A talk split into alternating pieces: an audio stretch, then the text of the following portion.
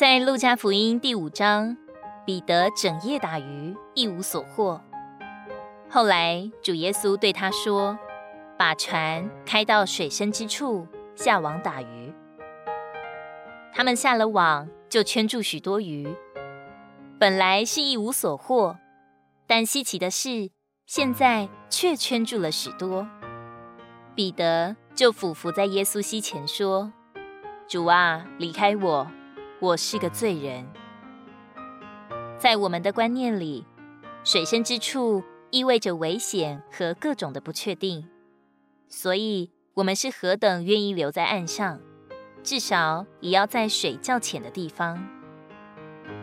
何寿恩姊妹在诗歌里说：“小船若是紧靠岸，生怕风浪的为患，难知在主的怀里，悔后所享的安息。”你想，一个造船匠造船的目的，是不是为了要把船搁在船坞里欣赏呢？不，他造船的目的，乃是要把船放在海洋和波涛中。他在造船的时候就已经想到这些了，所以与风浪搏击，乃是船的命定和意义。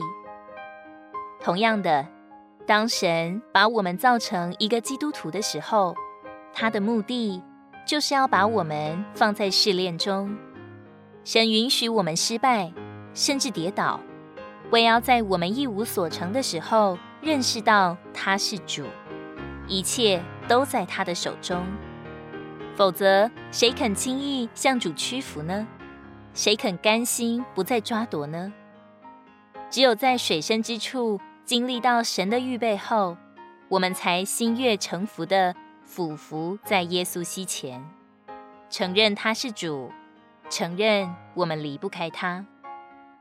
主啊，我愿意把自己交在你的手中，全心接受你的旨意。我不害怕经历风浪，我只害怕许多年以后自己还很幼稚，还不认识你到底是谁。主啊，若你许可我安度一生，我感恩赞美。若是你要我前往水深之处，我也欣然前往。相信你的恩典永远够用，唯愿你的旨意成就在我身上。雅各书一章十二节：忍受试炼的人有福了，因为他既受试炼得了称许，就必得着生命的冠冕。这是主应许给那些爱他之人的。如果你喜欢我们的影片，欢迎在下方留言、按赞，并将影片分享出去哦。天天取用活水库，让你生活不虚度。我们下次见。